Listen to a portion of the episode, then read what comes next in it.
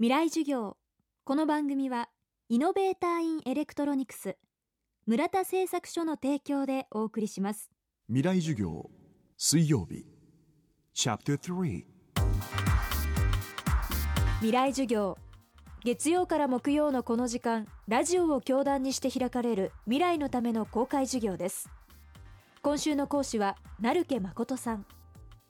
1991年からおよそ10年間日本法人マイクロソフト株式会社の社長を務め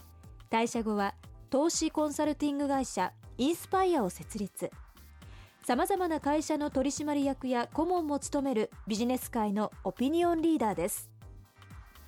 成家さんが語る IT の今そして未来とは。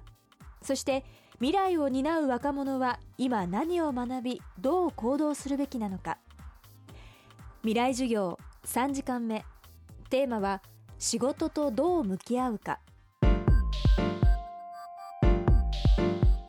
えー僕にとっての仕事というのはあくまでも遊びの延長だというふうに言えると思います。一番最初に入った会社は3年で辞めましてそれからそのアスキーという会社に入社をいたしました。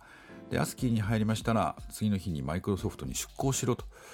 もう偶然のあの積み重なりで今に至るんですけれどもその度ごとにですねあの仕事を楽しむというよりもむしろ仕事は遊びなんだと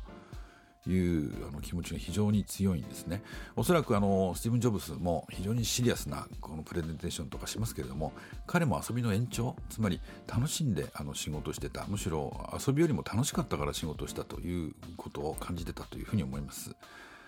仕事があまり今苦しい人あの頑張らなければいけないと思ってる人にとってはですね、まあ、真面目な人だと思いますけどもどっかあの仕事の中でですねもう少しでもほんのその小さなことでも楽しみを見つけるということが本当に重要なんだというふうに思います。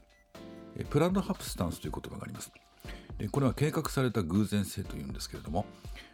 えー現実にですねアメリカで成功した人を調べたところ80%の人がですね偶然にその職に就いた。または偶然に今の成功をつかんだということが分かってきたんです。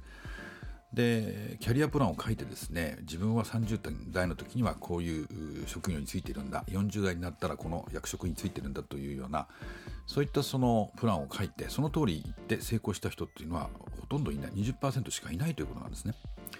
ですからそのいかに偶然をうまくつかむか偶然を引き寄せるかという能力の方がはるかに重要だと思います。でプランドハプスタンスそのものは柔軟性ですとかそれからそのまあ子供のような心ですねむしろ。面白がることですとか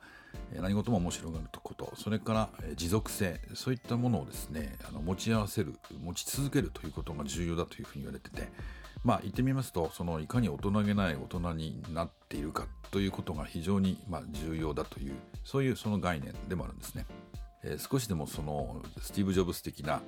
世の中を面白がらせるというそういう人になってほしいと思います。この番組はポッドキャストでも配信していますぜひ東京 FM のトップページからアクセスしてください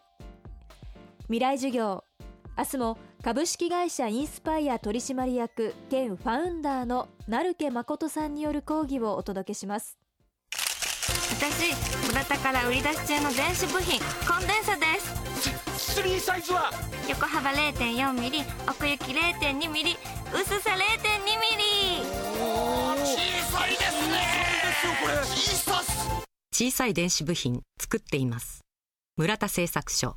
未来授業